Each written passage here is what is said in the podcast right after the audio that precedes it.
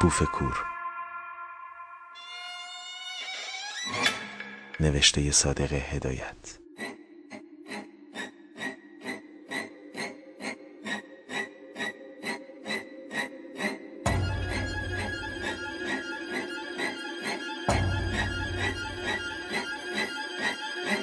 با صدای فرزام رنجبر.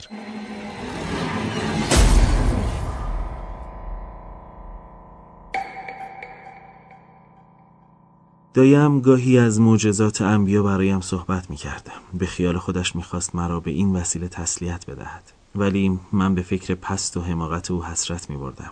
گاهی برایم خبرچینی می کرد مثلا چند روز پیش به من گفت که دخترم یعنی آن لکاته به ساعت خوب پیرهن قیامت برای بچه می برای بچه خودش بعد مثل اینکه او هم می‌دانست به من دلداری داد گاهی می رود برایم از در و همسایه دوا درمان می آورد پیش جادوگر فالگیر و جامزن می رود سر کتاب باز می کند و راجع به من با آنها مشورت می کند چهارشنبه آخر سال رفته بود فالگوش. یک کاسه آورد که در آن پیاز برنج و روغن خراب شده بود. گفت اینها رو به نیت سلامتی من گدایی کرده و همه این گند و کسافت ها رو دزدکی به خورده من می‌داد. فاصله به فاصله هم جوشانده های حکیم باشی را به ناف من میبست. همون جوشانده های بی پیری که برایم تجویز کرده بود. پر زفاب، روبسوس، کافور، پر سیاوشان، بابونه، روغن قاز، تخم کتان، تخم سنوبر، نشاسته، خاکشیر و هزار جور مزخرفات دیگر. چند روز پیش یک کتاب دعا برایم آورده بود که یک وجب خاک روش نشسته بود. نه تنها کتاب دعا بلکه هیچ جور کتاب و نوشته و افکار رجاله ها به درد من نمی‌خورد. چه احتیاجی به دروغ و دونگ های آنها داشتم؟ آیا من خودم نتیجه یک رشته نسل های گذشته نبودم و تجربیات موروسی آنها در من باقی نبود؟ آیا گذشته در خود من نبود؟ ولی هیچ وقت نه مسجد و نه صدای اذان و نه وضوع و نه اخ و توف انداختن و دل راست شدن در مقابل یک قادر متعال و صاحب اختیار مطلقی باید به زبان عربی با او اختلاط کرد در من هیچ تأثیری نداشت. اگرچه سابق بر این وقتی سلامت بودم چند بار اجبارا به مسجد رفتم و سعی می کردم که قلب خودم رو با سایر مردم جور و هماهنگ بکنم اما چشمم روی کاشی های لعابی و نقش و نگار دیوار مسجد که مرا در خوابهای گوارا می برد و بی اختیار به این وسیله راه گریزی برای خودم پیدا می کردم خیره می شد. در موقع دعا کردن چشمهای خودم را می بستم و کف دستم را جلوی صورتم می گرفتم. در این شبی که برای خودم ایجاد کرده بودم مثل لغاتی که بدون مسئولیت فکری در خواب تکرار می‌کنند من دعا میخواندم. ولی تلفظ این کلمات از ته دل نبود چون من بیشتر خوشم میآمد به یک نفر دوست یا آشنا حرف بزنم تا با خدا با قادر متعال. چون خدا از سر من زیاد بود. زمانی که در یک رخت خواب گرم و نمناک خوابیده بودم همه این مسائل برایم به اندازه جوی ارزش نداشت. و در این موقع نمی‌خواستم بدانم که حقیقتا خدایی وجود دارد یا اینکه فقط مظهر فرمان روایان روی زمین است که برای استحکام مقام الوهیت خود و چاپیدن رعایای خود تصور کردند. تصویر روی زمین را به آسمان منعکس کردند. فقط می‌خواستم بدانم که شب را به صبح میرسانم یا نه. حس می‌کردم در مقابل مرگ مذهب و ایمان و اعتقاد چقدر سست و بچگانه و تقریبا یک جور تفریح برای اشخاص تندرست و خوشبخت بود. در مقابل حقیقت وحشتناک مرگ و حالات جانگدازی که طی کردم آنچه راجع به کیفر و پاداش روح و روز رستاخیز به من تلقین کرده بودند یک فریب بیمزه شده بود و دعاهایی که به من یاد داده بودند در مقابل ترس از مرگ هیچ تأثیری نداشت. نه ترس از مرگ گریبان مرا ول نمی کرد کسانی که درد نکشیدند این کلمات را نمی‌فهمند. به قدری حس زندگی در من زیاد شده بود که کوچکترین لحظه خوشی جبران ساعتهای دراز خفقان و استراب را می کرد. می دیدم که درد و رنج وجود دارد ولی خالی از هر گونه مفهوم و معنی بود. من میان رجاله ها یک نژاد مجهول و ناشناس شده بودم به طوری که فراموش کرده بودم که سابق بر این جزو دنیای آنها بودم چیزی که وحشتناک بود حس می کردم که نه زنده زنده هستم و نه مرده مرده فقط یک مرده متحرک بودم که نه رابطه با دنیای زنده ها داشتم و نه از فراموشی و آسایش مرگ استفاده می کردم. سر شب از پای منقل تریاک که بلند شدم از دریچه اتاقم به بیرون نگاه کردم. یک درخت خشک سیاه با در دکان قصابی که تخته کرده بودند پیدا بود. سایه های تاریک در هم مخلوط شده بودند. حس می کردم که همه چیز توهی و موقت است. آسمان سیاه و قیرندود مانند چادر کهنه سیاهی بود که به وسیله ستاره های بیشمار درخشان سوراخ سوراخ شده بود. در همین وقت صدای اذان بلند شد. یک اذان بیموقع بود. گویا زنی شاید آن لکات مشغول زاییدن بود. سر خشت رفته بود. صدای ناله سگی از لابلای اذان صبح شنیده می‌شد. من با خودم فکر کردم اگر راست است که هر کسی یک ستاره روی آسمان دارد ستاره من باید دور تاریک و بیمعنی باشد. شاید اصلا من ستاره ای نداشتم. در این وقت صدای یک دسته گزمه مست از توی کوچه بلند شد که میگذشتند و شوخی های هرزه با هم می‌کردند. بعد دست جمعی زدند زیر آواز و خواندند. بیا بریم تا می خوریم شراب ملک ری خوریم حال نخوریم کی خوریم؟ من حراسان خودم را کنار کشیدم. آواز آنها در هوا به طور مخصوصی میپیچید. کم کم صدایشان دور و خفه شد. نه آنها با من کاری نداشتند آنها نمی‌دانستند. دوباره سکوت و تاریکی همه جا را فرا گرفت. من پی سوز اتاقم را روشن نکردم. خوشم آمد که در تاریکی بنشینم. تاریکی این ماده قلیز سیال که در همه جا و در همه چیز سراوش می کند من به آن خوی گرفته بودم. در تاریکی بود که افکار گم شده، ترس های فراموش شده، افکار مهیب باور نکردنی که نمی‌دانستم در کدام گوشه مغزم پنهان شده بود، همه از سر نو جان می گرفت. راه می افتاد و به من دهن کجی می کرد. کنج اتاق پشت پرده کنار در پر از این افکار و هیکل های بیشکل و تهدید کننده بود. آنجا کنار پرده یک هیکل ترسناک نشسته بود. تکان نمی‌خورد. نه غمناک بود و نه خوشحال. هر دفعه که برمیگشتم توی تخم چشمم نگاه می‌کرد با صورت او آشنا بودم مثل این بود که در بچگی همین صورت رو دیده بودم یک روز سیزده به در بود کنار نهر سورن. من با بچه ها سرمامک بازی می‌کردم. همین صورت به نظرم آمده بود که با صورتهای معمولی دیگر که قد کوتاه و مزهک و بی خطر داشتند به من ظاهر شده بود. صورتش شبیه همین مرد قصاب روبروی دریچه اتاقم بود. گویا این شخص در زندگی من دخالت داشته است و او را زیاد دیده بودم. گویا این سایه همزاد من بود و در دایره محدود زندگی من واقع شده بود. همین که بلند شدم پی سوز را روشن بکنم آن هیکل هم خود به خود محو ناپدید شد. رفتم جلوی آینه به صورت خودم دقیق شدم. تصویری که نقش بست به نظرم بیگانه آمد. باور نکردنی و ترسناک بود. عکس من قوی تر از خودم شده بود و من مثل تصویر روی آینه شده بودم. به نظرم آمد نمی‌توانم تنها با خودم در یک اتاق بمانم. میترسیدم اگر فرار بکنم او دنبالم کند مثل دو گربه که برای مبارزه روبرو می‌شوند اما دست را بلند کردم جلوی چشمم گرفتم تا در چاله کف دستم شب جاودانی را تولید بکنم. اغلب حالت وحشت برایم کیف و مستی مخصوصی داشت به طوری که سرم گیج می‌رفت و زانوهایم سست می‌شد و می‌خواستم قی بکنم. ناگهان ملتفت شدم که روی پاهایم ایستاده بودم. این مسئله برایم غریب بود معجزه بود. چطور من می توانستم روی پاهایم ایستاده باشم؟ به نظرم آمد اگر یکی از پاهایم را تکان می‌دادم تعادلم از دست می‌رفت. یک نوع حالت سرگیجه برایم پیدا شده بود. زمین و موجوداتش بی اندازه از من دور شده بودند. به طور مهیبی آرزوی زمین لرزه یا یک سایقه آسمانی می کردم برای اینکه بتوانم مجددا در دنیای آرام و روشنی به دنیا بیایم. وقتی که خواستم در رخت خوابم بروم چند بار با خودم گفتم مرگ. مرگ. لبهایم بسته بود ولی از صدای خودم ترسیدم. اصلا جرأت سابق از من رفته بود مثل مگس هایی شده بودم که اول پاییز به اتاق هجوم می آورند مگس های خشکیده و بیجان که از صدای وزوز بال خودشان می ترسند مدتی بی حرکت یک گله دیوار کز می کنند همین که پی می‌برند که زنده هستند خودشان را بیمهابا به در و دیوار می‌زنند و مرده آنها در اطراف اتاق میافتد. پلک های چشمم که پایین می آمد یک دنیای محو جلوم نقش می بست. یک دنیایی که همش را خودم ایجاد کرده بودم و با افکار و مشاهداتم وفق می‌داد. در هر صورت خیلی حقیقی تر و طبیعی تر از دنیای بیداریم بود. مثل اینکه هیچ مانع و عایقی در جلوی فکر و تصورم وجود نداشت. زمان و مکان تاثیر خود را از دست می‌دادند. این حس شهوت کشته شده که خواب زاییده آن بود زاییده احتیاجات نهایی من بود. اشکال و اتفاقات باور نکردنی ولی طبیعی جلوی من مجسم می کرد و بعد از آنکه بیدار می شدم در همان دقیقه هنوز به وجود خودم شک داشتم از زمان و مکان خودم بیخبر بودم گویا خوابهایی که می دیدم همش رو خودم درست کرده بودم و تعبیر حقیقی آن را می دانستم.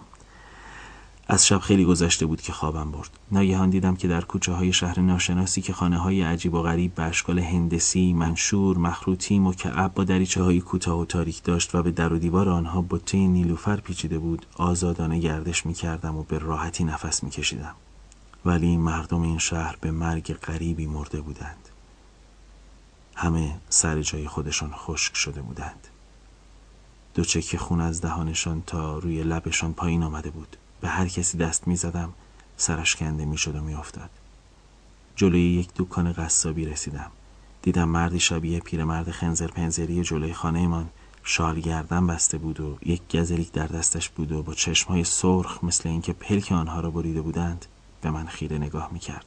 خواستم گزلیک را از دستش بگیرم سرش کنده شد به زمین افتاد من از شدت ترس پا گذاشتم به فرار. در کوچه ها می دویدم. هر کسی را می دیدم سر جای خودش خشک شده بود. می ترسیدم پشت سرم را نگاه بکنم. جلوی خانه پدر زنم که رسیدم برادر زنم برادر کوچک آن لکاته روی سکو نشسته بود. دست کردم از جیبم دوتا کلوچه درآوردم. خواستم به دستش بدهم ولی همین که او را لمس کرد سرش کنده شد و به زمین افتاد. من فریاد کشیدم و بیدار شدم. هوا هنوز تاریک روشن بود. خفقان قلب داشتم. به نظرم آمد که سقف روی سرم سنگینی می کرد دیوارها بی اندازه زخیم شده بود و سینه هم می‌خواست بترکد. دید چشمم کدر شده بود. مدتی به حال وحشت زده به تیرهای اتاق خیره شده بودم. آنها را می شمردم و دوباره از سر نو شروع می کردم همین که چشمم را به هم فشار دادم صدایی درآمد. ننجون آمده بود اتاقم را جارو بزند. چاشت مرا گذاشته بود در اتاق بالاخانه.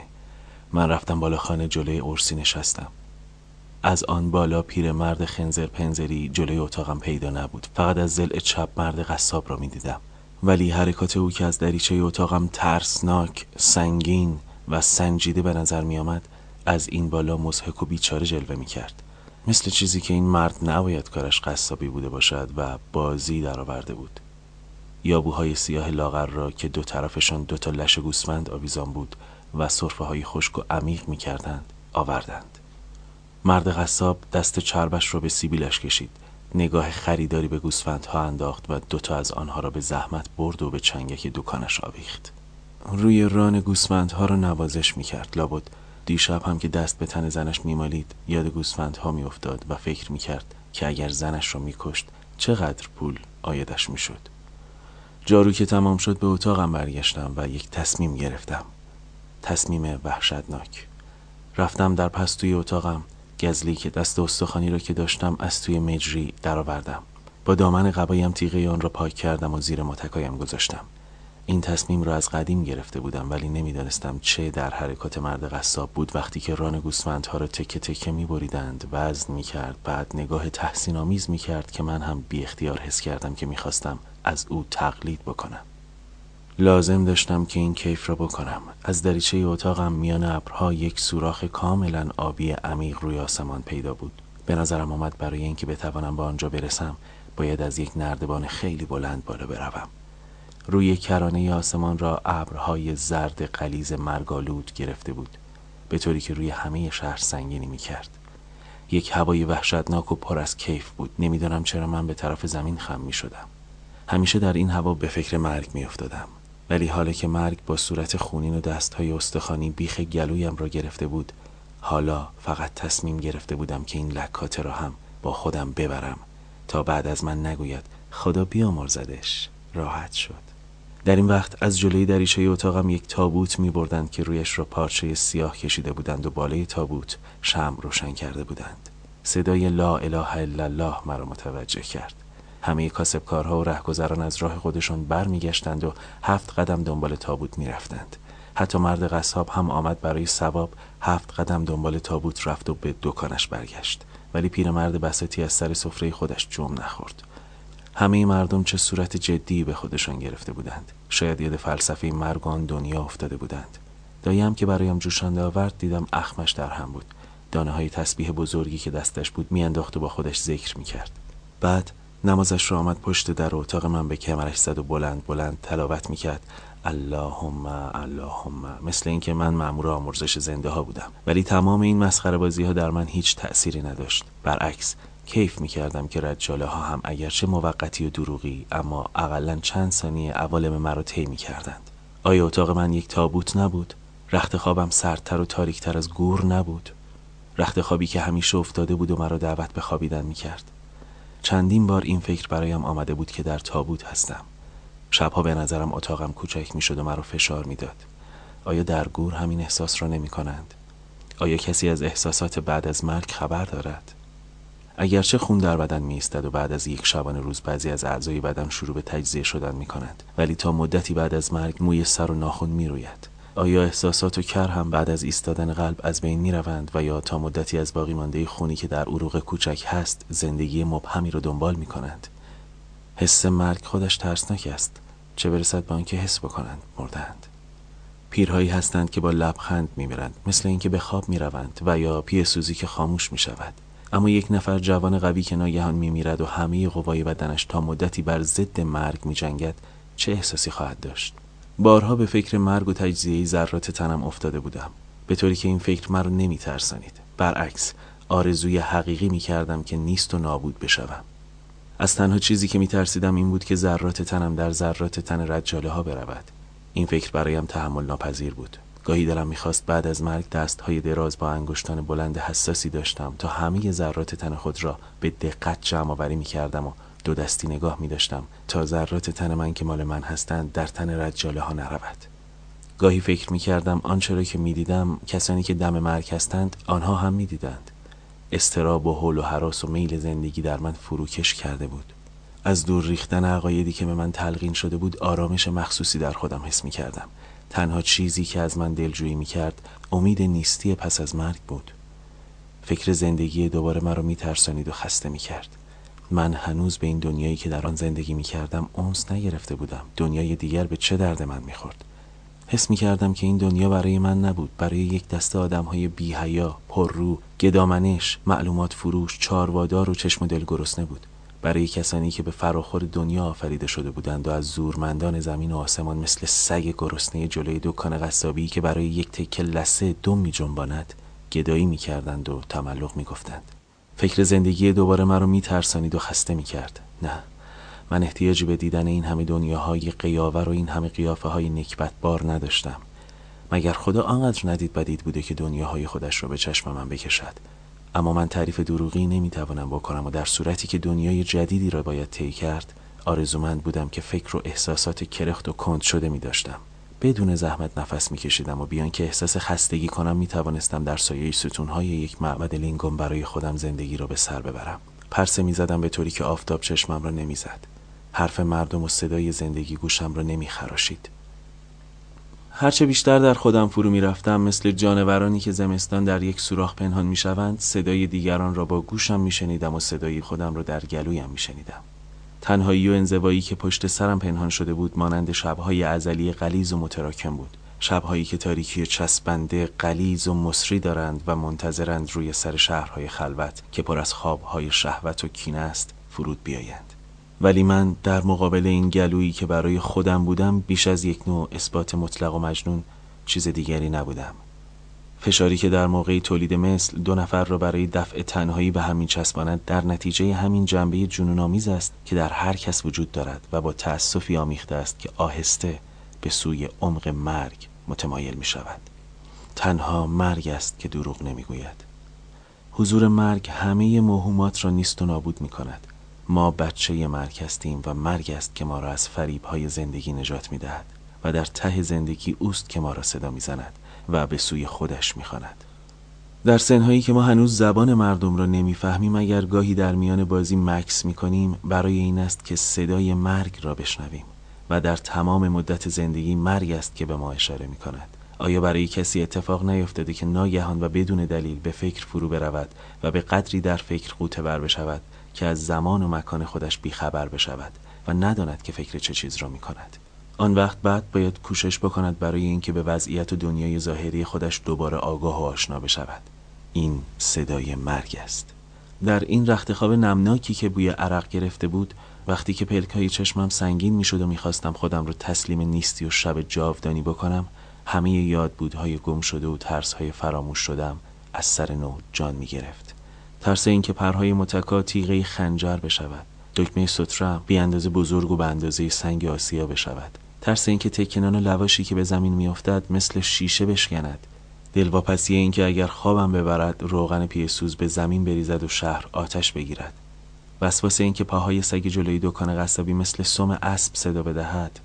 دلهوره اینکه پیرمرد خنزر پنزری جلوی بساتش به خنده بیفتد آنقدر بخندد که جلوی صدای خودش را نتواند بگیرد.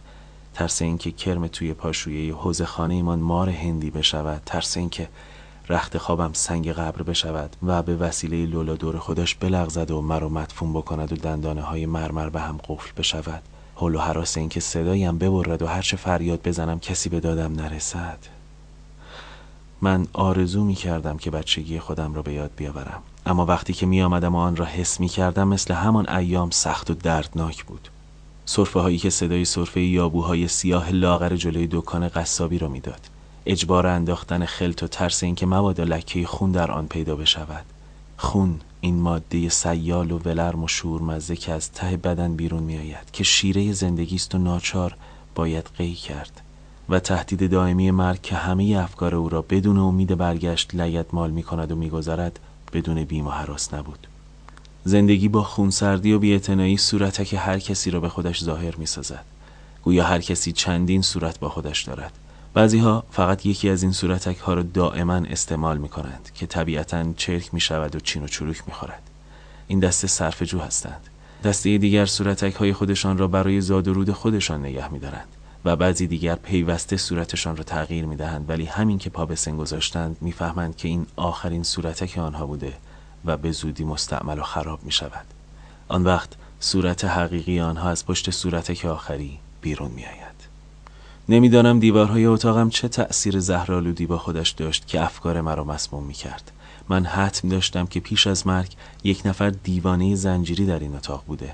نه تنها دیوارهای اتاقم بلکه منظره بیرون آن مرد قصاب پیرمرد خنزر پنزری دایم آن لکاته و همه کسانی که می‌دیدم و همچنین کاسه آشی که تویش آش جو میخوردم و لباسهایی که تنم بود همه اینها دست به یکی کرده بودند برای اینکه این افکار را در من تولید بکنند. چند شب پیش همین که در شاهنشین حمام لباسهایم را کندم افکارم عوض شد. استاد حمامی که آب روی سرم میریخت مثل این بود که افکار سیاه هم شسته می‌شد. در حمام سایه خودم را بر دیوار خیس عرق کرده دیدم. دیدم من همانقدر نازک و شکننده هستم که ده سال قبل وقتی که بچه بودم. درست یادم بود سایه ای تنم همینطور روی دیوار عرق کرده حمام میافتاد. به تن خودم دقت کردم. ران ساق پا و میان تنم یک حالت شهوت انگیز ناامید داشت. سایه آنها هم مثل ده سال پیش بود. مثل وقتی که بچه بودم. حس کردم که زندگی من همش مثل یک سایه سرگردان سایه های لرزان. روی دیوار حمام معنی و مقصد گذشته است. ولی دیگران سنگین محکم و گردن کلفت بودند. لابد سایه آنها به دیوار عرق کرده حمام پررنگتر و بزرگتر میافتاد و تا مدتی اثر خودش را باقی میگذاشت. در صورتی که سایه من خیلی زود پاک می‌شد. سر بینه که لباسم را پوشیدم حرکات قیافه و افکارم دوباره عوض شد. مثل اینکه در محیط و دنیای جدیدی داخل شده بودم. مثل اینکه در همان دنیایی که از آن متنفر بودم دوباره به دنیا آمده بودم. در هر صورت زندگی دوباره به دست آورده بودم. چون برایم معجزه بود که در خزانه حمام مثل یک تک نمک آب نشده بودم. زندگی من به نظرم همانقدر غیر طبیعی نامعمول و باور نکردنی می آمد که نقش روی قلمدانی که با آن مشغول نوشتن هستم گویا یک نفر نقاش مجنون وسواسی روی جلد این قلمدان را کشیده. اغلب به این نقش که نگاه می کنم مثل این است که به نظرم آشنا می آید شاید برای همین نقش است. شاید همین نقش مرا وادار به نوشتن می کند یک درخت سرو کشیده شده که زیرش پیرمرد قوز کرده شبیه جوکیان هندوستان چون باطمه زده عبا به خودش پیچیده و دور سرش شالمه بسته به حالت تعجب انگشت سبابه دست چپش را به دهنش گذاشته. روبروی او دختری با لباس سیاه بلند و با حالت غیر طبیعی شاید یک بوگامدسی است جلوی او میرخصد یک گل نیلوفر هم به دستش گرفته و میان آنها یک جوی آب فاصله است. پای بسات تریاک همه افکار تاریکم را میان دود لطیف آسمانی پراکنده کردم. در این وقت جسمم فکر می کرد جسمم خواب می‌دید. میلغزید و مثل اینکه از سقل و کسافت هوا آزاد شده در دنیای مجهولی که پر از رنگها و تصویرهای مجهول بود پرواز می‌کرد. تریاک روح نباتی روح بدتل حرکت نباتی را در کالبد من دمیده بود. من در عالم نباتی سیر می کردم نبات شده بودم. ولی همینطور که جلوی منقل و سفره چرمی چرت می زدم و عبا روی کولم بود نمی‌دانم چرا یاد پیرمرد خنزر پنزری افتادم. او هم همینطور جلوی بساتش قوز می کرد و به همین حالت من می نشست این فکر برایم تولید وحشت کرد. بلند شدم عبا را دور انداختم رفتم جلوی آینه. گونه هایم برافروخته رنگ گوشت جلوی قصابی بود. ریشم نامرتب ولی یک حالت روحانی و کشنده پیدا کرده بود. چشمهای بیمارم حالت خسته رنجیده و بچگانه داشت. مثل اینکه همه چیزهای سقیل زیرزمینی و مردمی در من آب شده بود. از صورت خودم خوشم آمد. یک جور کیف شهوتی از خودم می بردم جلوی آینه به خودم می گفتم درد تو انقدر عمیقه که ته چشم گیر کرده. اگه گریه کنی یا اشک از پشت چشمت در میادی اصلا اشک در نمیاد. بعد دوباره می‌گفتم تو احمقی. چرا زودتر شهر خودتو نمی‌کنی؟ منتظر چی هستی؟ هنوز چه توقعی داری؟ مگه بغلی شراب توی پستوی اتاقت نیست؟ یه جرعه بنوش و ده برو که رفتی. احمق. تو احمقی؟ من با هوا حرف می زدم افکاری که برایم می آمد به هم مربوط نبود. صدای خودم را در گلویم می شنیدم ولی معنی کلمات را نمی فهمیدم در سرم این صداها با صداهای دیگر مخلوط می شد مثل وقتی که تب داشتم انگشت های دستم بزرگتر از معمول به نظر می آمد پلک های چشمم سنگینی می کرد لبهام کلفت شده بود. همین که برگشتم دیدم دایم توی چارچوب در ایستاده. من قه قه خندیدم. صورت دایم بی حرکت بود. چشمهای بینورش به من خیره شده بود ولی بدون تعجب یا خشم و افسردگی بود. عموما حرکت احمقانه به خنده می اندازد ولی خنده من عمیقتر از آن بود. این احمقی بزرگ با آن همه چیزهای دیگر که در دنیا با آن پی نبردند و فهمش دشوار است ارتباط داشت. آنچه که در ته تاریکی شبها گم شده است یک حرکت مافوق بشر مرگ بود. دایم منقل را برداشت و با گام های شمرده بیرون رفت. من عرق روی پیشانی خودم را پاک کردم. کف دستهایم لکه های سفید افتاده بود. تکیه به دیوار دادم.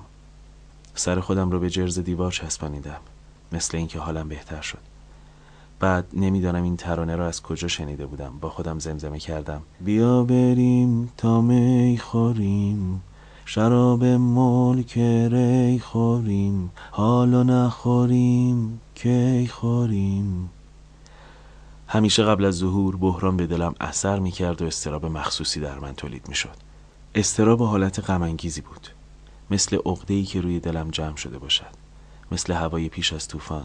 آن وقت دنیای حقیقی از من دور می شد و در دنیای درخشانی زندگی می کردم که به مسافت سنجش ناپذیری با دنیای زمینی فاصله داشت. در این وقت از خودم می ترسیدم از همه کس می ترسیدم گویا این حالت مربوط به ناخوشی بود. برای این بود که فکرم ضعیف شده بود. دم دریچه اتاقم پیرمرد خنزر پنزری و قصاب را هم که دیدم ترسیدم. نمی‌دانم در حرکات و قیافه آنها چه چیز ترسناکی بود. دایم یک چیز ترسناک برایم گفت. قسم به پیر و پیغمبر می‌خورد که دیده است پیرمرد خنزر پنزر شبها میآید در اتاق زنم. و از پشت در شنیده بود که لکات به او می‌گفت شال گردن تو واکن. هیچ فکرش را نمی شود کرد. پری روز یا پس پری روز بود. وقتی که فریاد زدم و زنم آمده بود لای در اتاقم خودم دیدم. به چشم خودم دیدم که جای دندانهای چرک زرد و کرم خورده پیرمرد که از لایش آیات عربی بیرون می آمد روی لپ زنم بود. اصلا چرا این مرد از وقتی که من زن گرفتم جلوی خانه ما پیدایش شد؟ آیا خاکستر نشین بود؟ خاکستر نشین این لکاته شده بود. یادم هست همان روز رفتم سر بسات پیرمرد قیمت کوزش را پرسیدم. از میان شال گردن دو دندان کرم خورده از لای لب شکریش بیرون آمد. خندید. یک خنده زننده خوش کرد که مو به تن آدم راست می‌شد و گفت ندیده می‌خری؟ این کوزه قابلی نداره ها. جوان ببر خیرشو ببینی. با لحن مخصوصی گفت قابلی نداره خیرشو ببینی. من دست کردم جیبم دو درهم و چهار پشیز گذاشتم گوشه سفرش باز هم خندید. یک خنده زننده کرد به طوری که مو به تن آدم راست می‌شد. من از زور خجالت می‌خواستم به زمین فرو بروم. با دستها جلوی صورتم را گرفتم و برگشتم. از همه بسات جلوی او بوی زنگ زده چیزهای چرک وازده که زندگی آنها را جواب داده بود استشمام می‌شد. شاید می‌خواست چیزهای وازده زندگی را به رخ مردم بکشد به مردم نشان بدهد. آیا خودش پیر و وازده نبود؟ اشیای بساتش همه مرده کثیف و از کار افتاده بود ولی چه زندگی سمج و چه شکلهای پرمعنی داشت. این اشیای مرده به قدری تاثیر خودشان را در من گذاشتند که آدمهای زنده نمی توانستند در من آنقدر تاثیر بکنند. ولی ننه جون برایم خبرش را آورده بود. به همه گفته بود. با یه گدای کثیف. هم گفت رخت خواب زنم شپش گذاشته بود و خودش هم به همام رفته. سایه او به دیوار عرق کرده ی همام چجوری بوده است؟ لابد یک سایه شهوتی که به خودش امیدوار بوده. ولی روی هم رفته این دفعه از سلیقه زنم بدم نیامد. چون پیرمرد خنزر پنزری یک آدم معمولی لوس و بیمزده مثل این مردهای تخمی که زنهای حشری و احمق رو جلب می کنند نبود. این دردها این قشرهای بدبختی که به سر و روی پیرمرد پینه بسته بود و نکبتی که از اطراف او میبارید شاید هم خودش نمی‌دانست ولی او را مانند یک نیمچه خدا نمایش می‌داد و با آن سفره کثیفی که جلوی او بود نماینده و مظهر آفرینش بود.